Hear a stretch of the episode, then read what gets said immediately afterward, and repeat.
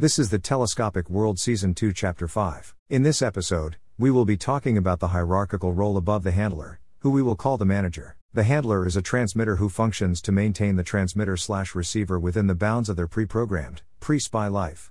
They maintain the dual identities of the two personalities, creating a balance between them and functioning to prepare the transmitter-slash-receiver to receive conversations from the subjects, who are usually within power positions within the geopolitical opponents of the sponsoring state.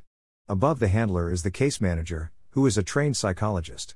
Their role is to ensure against escalation, that is when an individual begins to show signs of recall, that is memory retention, they operate with a team of medical staff to ensure compliance. Compliance is ensured by a combination of psychotropic drugs, drugs which stimulate the sympathetic and parasympathetic nervous system, as well as a very careful form of hypnotherapy. Transmitter-slash-receivers are carefully calibrated to forget the implicated memories, by gradual psychoanalysis. The process of this regression therapy is to eliminate the implicated memories and return the receiver to a receptive state. Nurses are used during these hypnotherapy sessions to adjust the person's physiological rhythms to generate receptivity to hypnotherapy and the psychoanalysis of the manager. The use of sympathetic nervous system stimulant medications ensures that the heart rate achieves a level which makes them physiologically receptive and unable to withdraw from the hypnotherapy.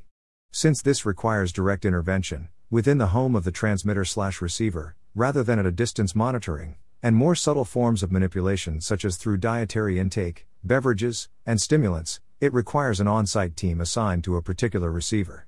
A manager's job is to manage the team of nurses and doctors, and if needed, further escalate the process.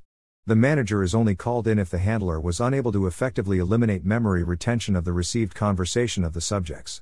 A non-compliant individual may require careful monitoring by healthcare professionals, to ensure the elimination of a problematic string of thoughts or behaviors which are undermining the hypnotherapy and psychoanalysis.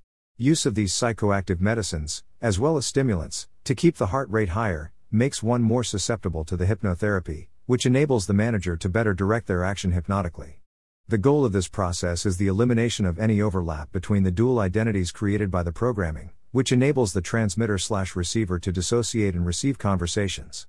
In the end, however, a manager's process ultimately requires cooperation, which means that moving a transmitter-slash-receiver in the right direction requires careful manipulation of their motivations.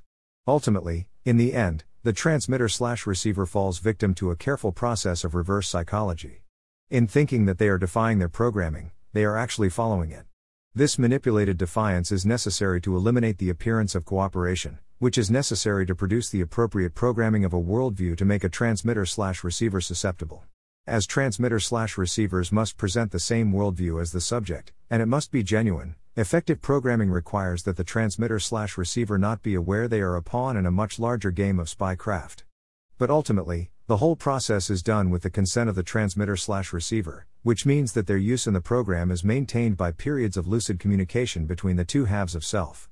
But these periods of lucidity are usually followed by methods of depatterning and programming designed to eliminate recall of the problematic memories, which are counterindicative of their effectiveness as transmitter-slash-receiver. That's the end of the podcast for today. If you enjoyed it, please like, comment and subscribe.